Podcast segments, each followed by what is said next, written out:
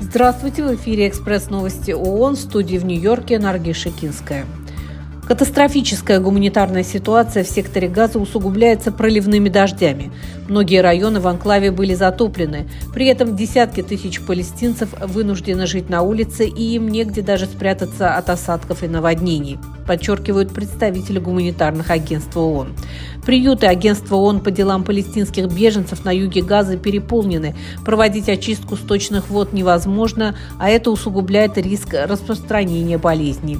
Ранее на этой неделе органы здравоохранения сектора Газа заявили, что они задокументировали триста шестьдесят тысяч случаев инфекционных заболеваний в этих приютах. Волна авиаударов по многим регионам Украины за одну ночь привела к ранениям десятков мирных жителей и повреждению критически важной инфраструктуры, включая энергетические и водные системы. Об этом сообщают из Управления ООН по координации гуманитарных вопросов. Накануне больше всего пострадал Киев, однако поступают также сообщения об интенсивных боевых действиях и ежедневных атаках на юге и востоке страны. В первую очередь страдают районы, расположенные вблизи линии фронта. Есть жертвы среди мирного населения, повреждена инфраструктура. Сегодняшние авиаудары, в частности, нанесли ущерб припортовой инфраструктуре на юге Одесской области. В европейском регионе ВОЗ наблюдается вызывающий тревогу подъем заболеваемости корью.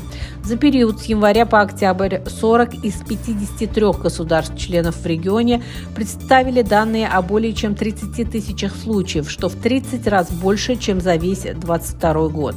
Эксперты связывают вспышку с пробелами в кампаниях иммунизации в годы пандемии. Без срочных мер эта тенденция сохранится, а ситуация будет только ухудшаться, предупреждают ВОЗ.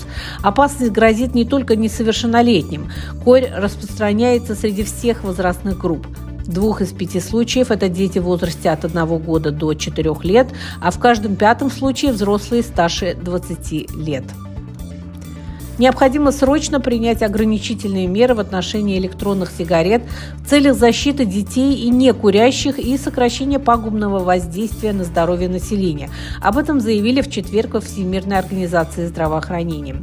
Электронные сигареты, согласно данным ВОЗ, не способствуют отказу от использования табака и при этом сами по себе опасны для здоровья. Между тем, эта продукция во многих странах продается без ограничений и широко рекламируется среди молодежи. Запрет действует лишь в тридцати четырёх странах, а в семидесяти четырёх государствах вообще не введено ограничений на продажу. Это были «Экспресс-новости ООН». Всего вам доброго!